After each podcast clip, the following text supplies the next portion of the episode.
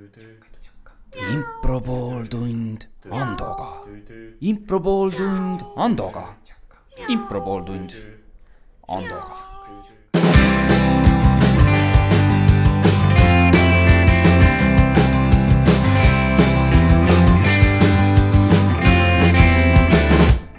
Te kuulate teist episoodi netisaatest Impro pooltund Andaga.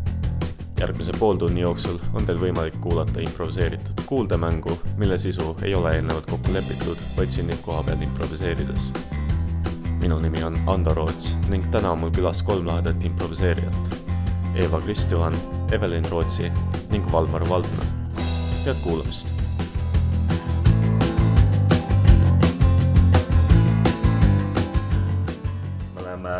jälle minu pool neljakesi ja minuga liituvad täna Eeva, Valmar ja Evelin. kas te palun tutvustaksite ennast? tere, mina olen Eeva. Äh, kes sa oled, millega sa tegeled? sellest ma küll ei taha rääkida, millega ma tegelen, et ei ole see. aga ma juba eelmine kord tutvustasin, et ma olen improgrupi peast ja teinud neli aastat improt äkki. tere, mina olen Valmar jätkuvalt ja ka mina olen ennast äh, varem tutvustanud. mina tegelen igapäevaselt äh, analüüsiva tööga. ja kuna see on väga igav äh, niimoodi kõrvalt kuulates, siis ma pikemalt sellel ei peatu. tere, mina olen Evelin Rootsi ja mina olen sellisest improgrupist nagu Ruutu kümme. ja ma just lõpetasin sotsioloogia ja psühholoogia bakalaureused ja mõtlen, mis ma edasi täpsemalt teen. mis sa teed? mis ma teen või? no improt teen. kaua sa teinud oled juba? aa, improt ma olen vist kolm pool aastat teinud nüüd või? nagu enamus Ruutu kümme liikmeid oled sa käinud ka välismaal õppimas? aa jaa, me, nii nagu meil nüüd varsti on kõik Ruutu kümne liikmed äh, käinud, siis ka mina käisin eelmine aasta Chicagos intensiivõppel. Chicago on selles mõttes lahe koht, et sealt impro tuligi, mis tähendab seda, et seal on hästi hea õppida, kuna seal on maailma tasemel õpetajad. ja kuna impro Eestis on nii uus asi ikkagi veel, siis meil ei ole väga häid õpetajaid ja kõige lahedam oligi näha seal just seda õpetamisstiili ja õppida õpetajatelt õpetama väga lahe. selline on meie tänane seltskond, nagu ka eelmine kord teeme me teile umbes pool tundi longform'i. Ja nagu ka eelmine kord on mul siin käes kolm täringut, mille peal on erinevad pildid, ma veeretan neid täringuid, me valime sealt mingisuguse sobiva inspiratsioonisõna. ja sealt me lähemegi. okei okay,, mulle meeldib äh, see punane kass, mis selle täringu peal on, seega meie inspiratsiooniks on kass. Kas keegi tahab sellest midagi lähemalt ja mul on kohe kaks lugu rääkida. räägi, räägi üks, üks no ma räägin siis tänase loo. me olime maal, kus me pidime kaasa võtma siis äh, sõbranna kassi, keda nad eile kätte ei saanud, mis tähendas seda, et me pidime ta täna lihtsalt Tallinnasse tooma. ja siis äh, võtsime ilusti kassi õhtul majja, et ta kuskil väljas ei kondaks ja et me saaksime ta täna kaasa võtta. aga täna hommikul oli kass läinud peitu. ja siis, kui me ükskord ta peidust üles leidsime, siis me ei saanud teda enam kätte mis tähendas seda, et me Raineriga umbes tund aega üritasime kassi kuskilt trepi alt kätte saada. niimoodi, et mina alguses kutsusin ja üritasin meeldada, siis natukene juba jõuga niimoodi, et noh, teda kä-, käsi temani ulatunud, mis tähendas, et jõuga tõmmata ei saanud, aga sai harjavarrega togida kassi.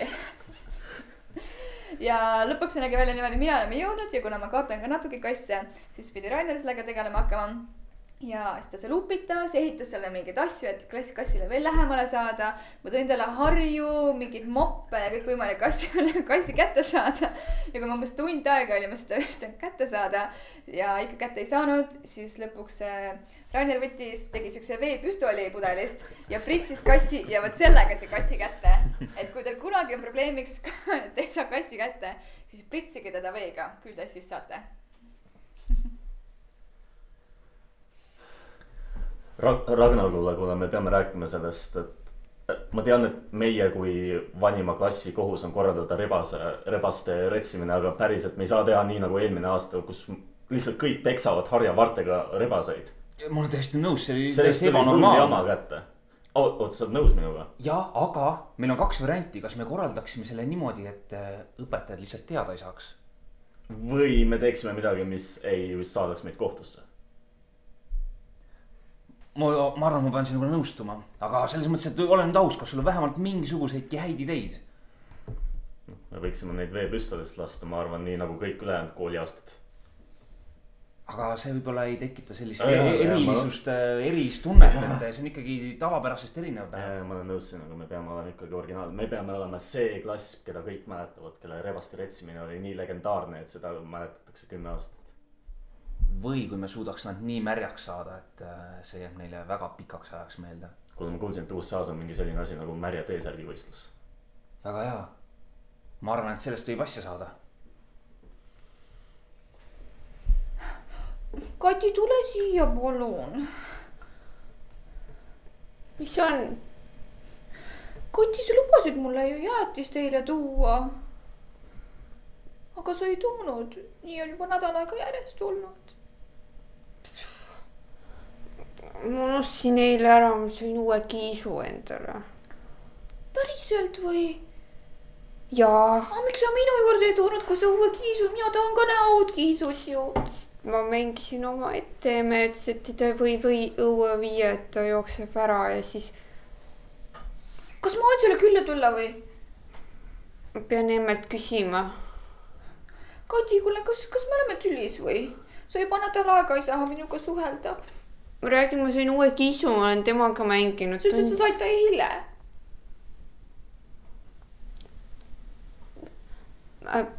Kati, räägi mulle ära, kohe, ütle ausalt, milles mure on? kas sa oled ikka veel kade, sellepärast et mina sain kõik viied ja sinul üks neli oli, see ei ole võistlus. muidugi on, sa ise kogu aeg hõõrutasid ta mulle nina alla. ja ma ei luba sul oma kiisuga mängida.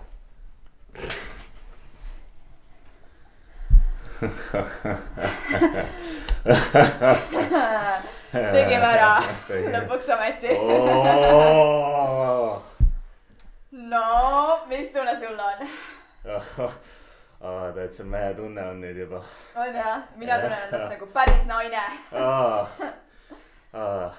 sa, sa oled päris naine, ma uurisin välja. kohe niimoodi otsekoheselt ja. mis meil enam varjata üksteise eest. ega vist enam ei ole küll jah. ei tea, mis me homme peal tegema peaks. tea jah, nüüd on kogu, kogu see ootus sai täna lahenduse. ja mul, mul ei ole kolleegidega varem siukseid asju nagu olnud, et ma ei tea, mis tea pärast. jah, tea jah, kuidas ma homme kontoris vaatan sulle otsa kui Tea, oma alluvale. ja, kutsun, ja, kutsun sind oma kabinetti võib-olla ja mis ma teistele peaks ütlema, et sa lähed ülemuse kabinetti, mis seda ütledki. et ma tean sind nüüd päris hästi ei, või? ei, ei, et sa, et ei midagi ei ütle, ütled, et ülemus kutsus kabinetti, nüüd lähen kabinetti, teen nagu sekretärimist või kuidas nad seda nimetavad. kas see on nüüd meie see koodsõna või? Võiks olla, oo, see on päris hea mõte, oo, see on päris head ideed. oi, no vist ega ma muidu solvuv ei oleks. ega ei ole lihtne siin niimoodi kuidas ma siin karjääriredelil üles ennast söön. selline nali. ei, see, see tegelikult oli päris nagu õige mõte, et sul on nii head mõtted, et miks ma sind hoian nagu nii madalal kohal, et tegelikult meil on üks avamine, avanemine juba nädal aega olnud, et äkki sa tahad uurida seda. kuule, ma ei mõelnud, et see nüüd nii kiiresti kõik toimib, aga hea meelega vaataks üle. toon sulle siis, kutsun su homme kabinetti ja annan sulle selle töökirjelduse, et äkki no aga sulle mis me siin meeldib. räägime, äkki me tegutseme siis. äkki me tegutseme veel ühe korra. tegutseks ühe korra veel ühe ja korra. kallis, ma loen viieni ja siis ma ootan vastust. Mind natukene häirib, et sa oled iga õhtu kauemaks tööle jäänud. ma loen viieni ja ma tahaksin teada, milles asi tegelikult on. kallis, ennem kui sa viieni loed, siis mind tegelikult häirib see, et sa üldse viieni loed siin, et sa alati, kui sa arvad, et sa oled närvis, mida sa tegelikult ei ole, siis sa hakkad lugema ja sa kunagi ei jõua viieni. lihtsalt ma ütlen sulle, ma ütlen sulle, meil tuleb tööl tähtis asi, tähtis asi ja ma pean valmistuma selleks. ma siiski olen juba mingil määral kogemustega ja iga kord, kui sa niimoodi naerad, siis see ei ole kunagi hästi. sa teed seda jälle, mida? vaata, kuidas sa irvitad. kikilipp sees ja kaval muie näol ja sa tead, et mulle ei meeldi see naer. ah soo. Palun, vasta mulle- vasta mulle, solvusime jah. solvu, mina oskan ka solvuda. mis sul toimub seal töö juures? projekti koosolek toimub.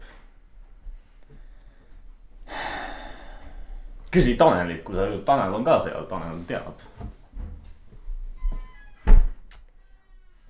issand, ma kuulsin, et sa oled Markuse rebane või?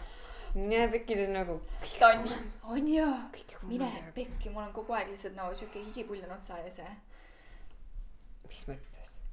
no, mis sa ise arvad?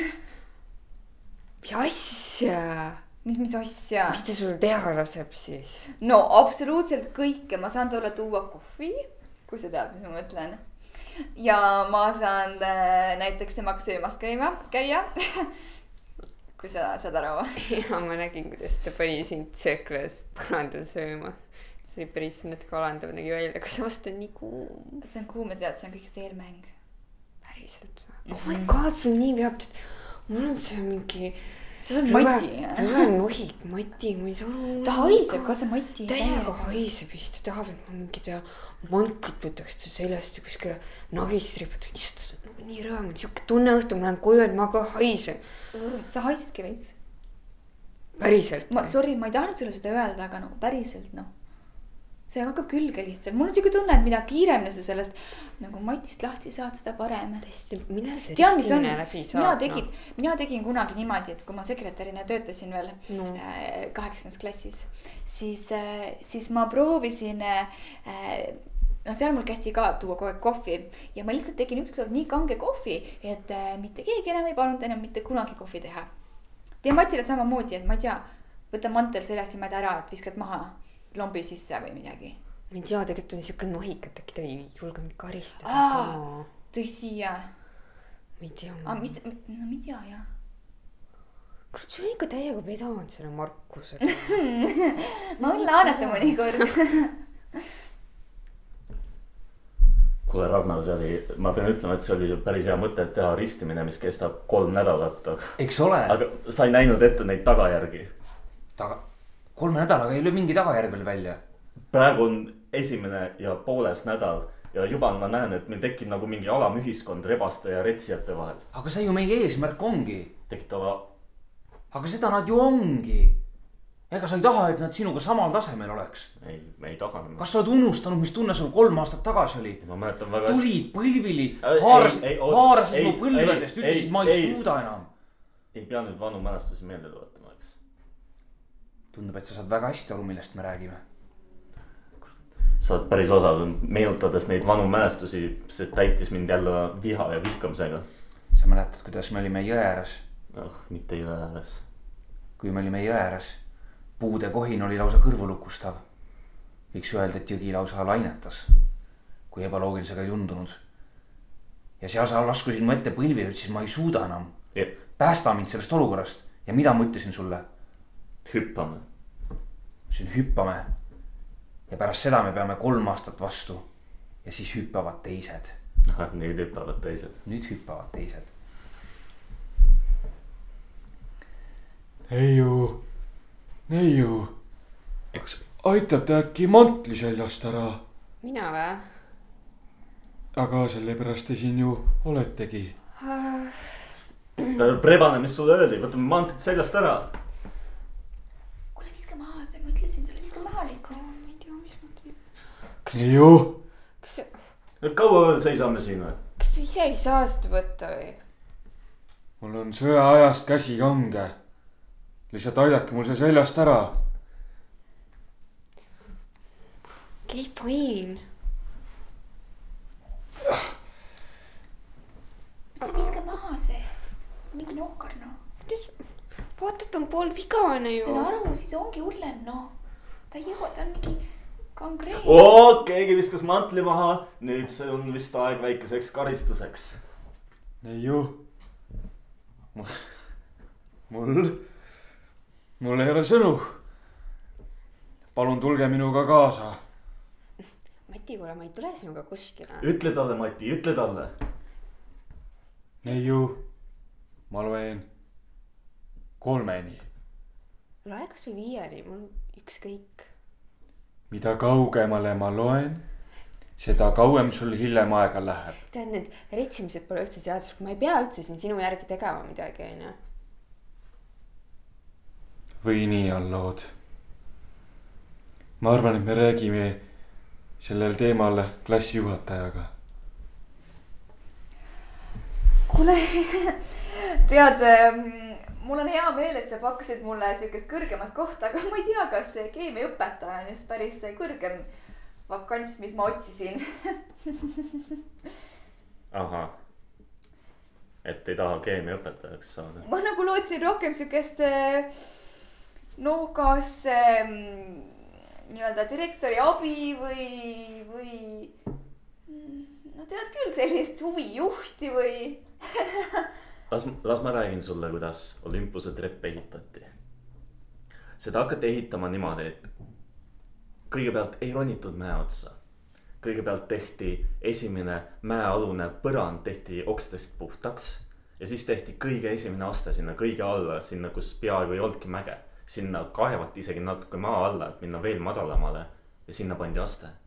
ja siis hakati neid astmeid ükshaaval maast laduma. mitte kunagi selle trepi ehitamise ajaloos ei olnud olukorda, kus keegi teivashüppaja oleks jooksnud teibaga, mis on kilomeetri pikkune, hüpanud poolel teel mäe otsa, pannud sinna ühe astme ja nüüd kuulutanud, et ma olen siin. ei no väga ilus jutt ja ma saan. see oli, see oli ajalooõpetaja teemana, ma olin varem ajalooõpetaja. sain aru jah ja., sain aru jah. ei, aga vaata keemia ei ole lihtsalt päris minu valdkond, et, et ma siin olen nagu organiseerija rohkem, et ma tunnen, et ma ei oska lastele seda hästi õpetada, et äkki nad pigem kaotavad. kas see sinu eesmärk ei, ei ole mitte mitte, laste, laste huvide eest seista? absoluutselt mitte, minu eesmärk on praegu enda huvide eest seista ja laste huvide eest selles järjekorras. kui keemiaõpetaja ei ole, kui te ei tea keemia õpetamisest midagi, siis mul pole kas me oleme, ma nüüd, ma ei, mul on segadus, millal me teietame ja millal me sinatame? oleme hetkel kahekesi, me võiks nagu ikka sina peal olla, eks ju.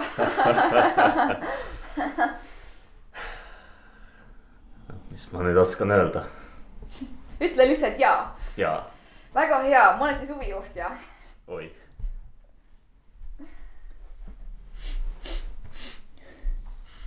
kallis, sa lõhnad teise naise järele.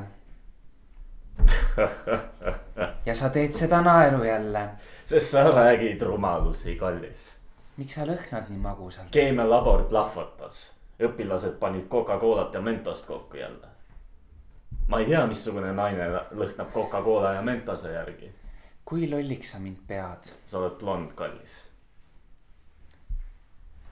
see on värvitud pea, sa tead seda ise väga hästi. tumeblondimaks, heleblondist.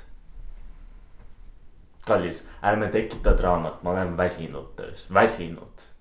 ma olen natukene mõelnud selle peale ja ma arvan, et oleks hea, kui me võtaksime nädala-paar pausi tarbeks. ja ma arvan, et see on hea mõte, võtame pausi kaklemisest, lähme lihtsalt oma tubadesse magama. ma arvan, et täna öösel magad sina ilutoas. tundub, miks et ma oma, toas ei või magada? sest see on tegelikult minu tuba ja seal on rohkem minu asju.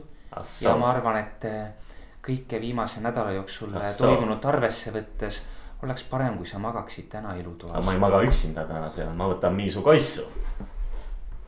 Miisu armastab mind veel vähemalt. jumal tänatud, et Miisu on loll nagu kass. Kati, kuule lepime ära, mul on üks mure. Mis mure? minu õel on, minu õel on koolis kõik halvasti, kõik kiusavad teda, tema, tal on mingisugune suurem poiss või no isegi mitte poiss, üks vanamees, kes käsib tal mingisugust, ma ei tea, mantlit üles korjata ja siis mude nutab õhtuti. äkki, äkki ta võib minu juurde tulla, ma saan kiisuga mängida. kiisuga või? aga, aga ta on nii suur tüdruk juba, ma ei tea, kas ta tahab kiisuga mängida.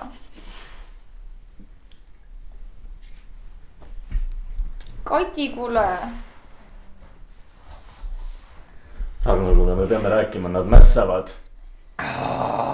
see on viimane asi, mida me vajame. Nad, nad päriselt mässavad, ma nägin neid hokipulkadega kõndimas ko tänavat, koridoridel ko, tänavatel, koridoridel.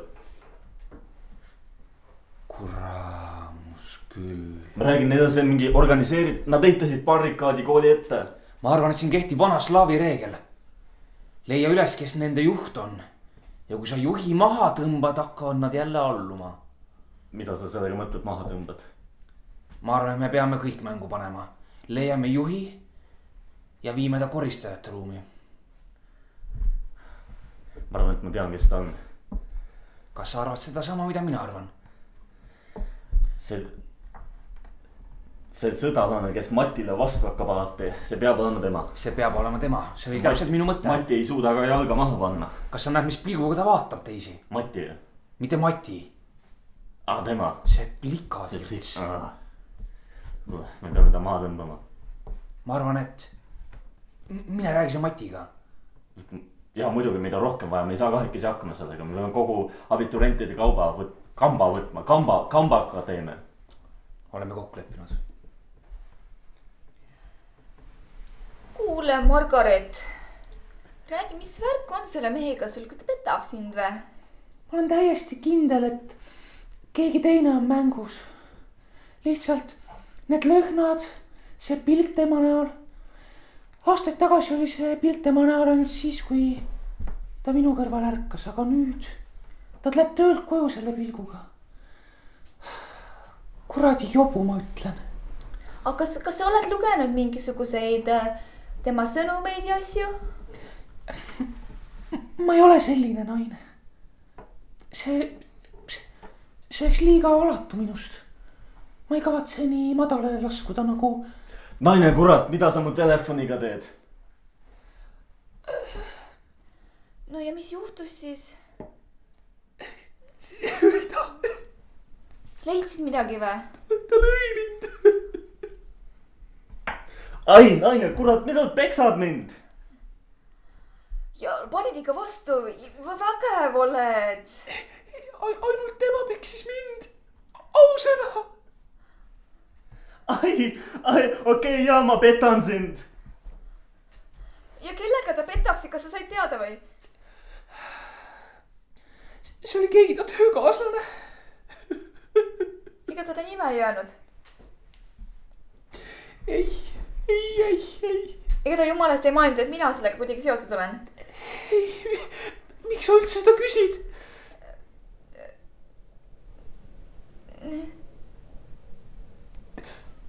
mis ta, mis ta vastas siis? see olid sina, kõik see aeg. kurat, ma näitan talle.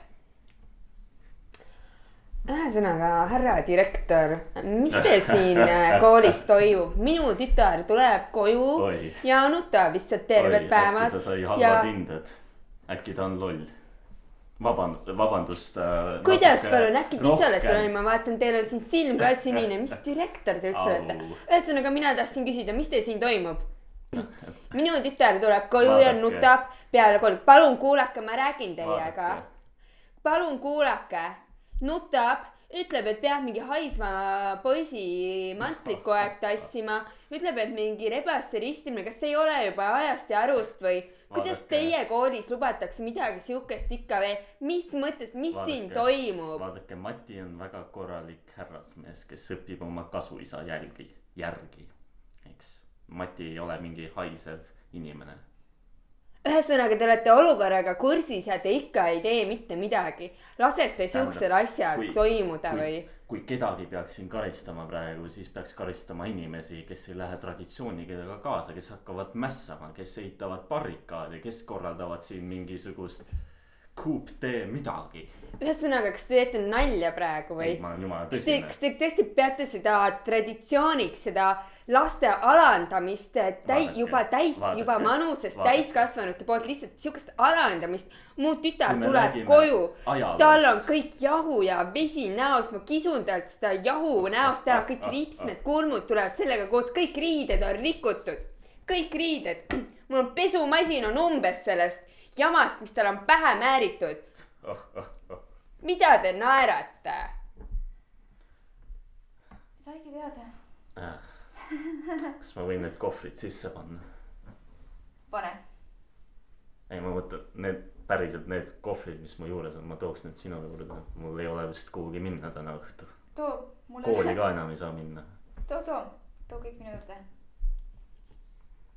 vot siis, lõpp hea, kõik hea. jah, jah. Miisu läks ka minema.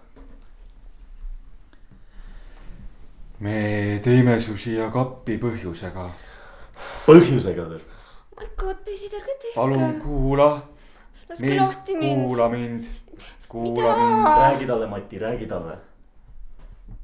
meil siin täiskasvanute gümnaasiumis on väga konkreetsed reeglid.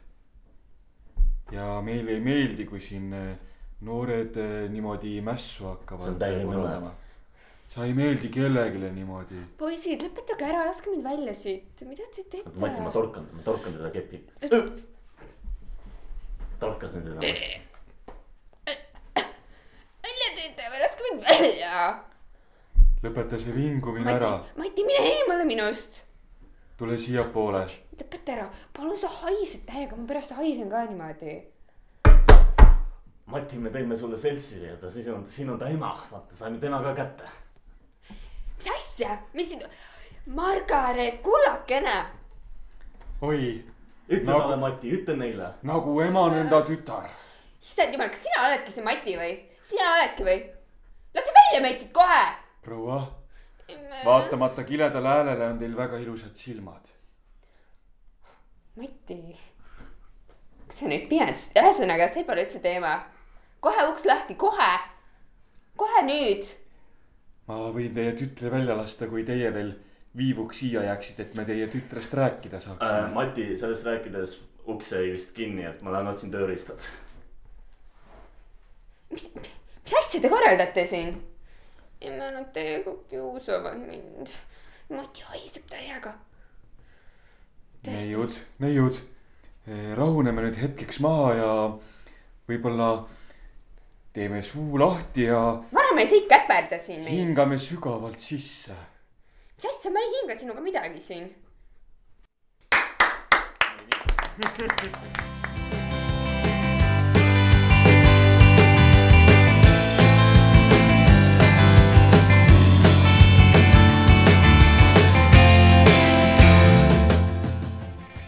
kellelgi on mingisuguseid mõtteid või tä- tähelepanekuid. mulle kõlas selle nagu äh, Eesti väikelinna koolielu.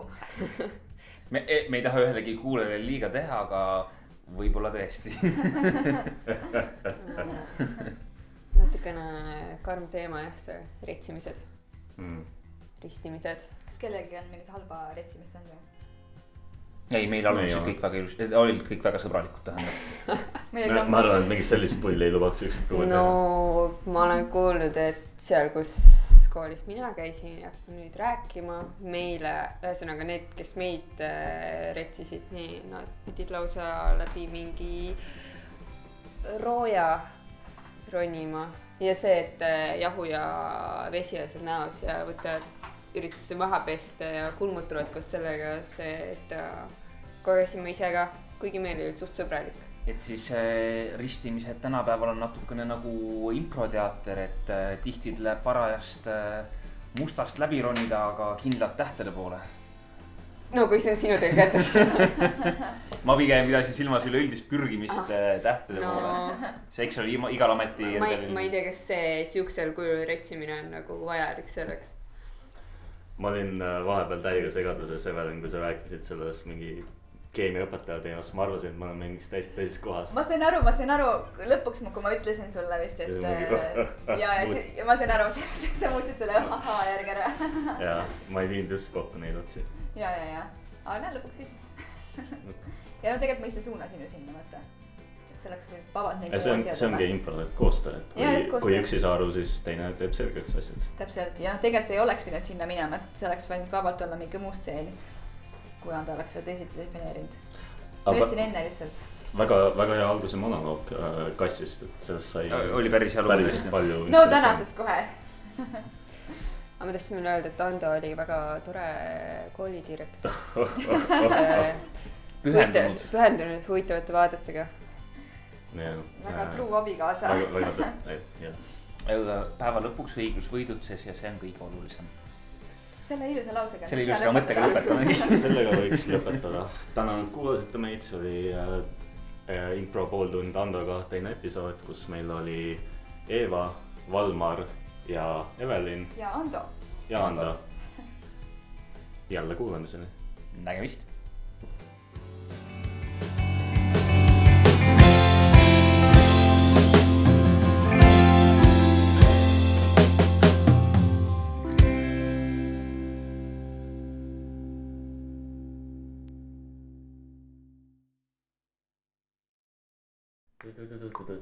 tu.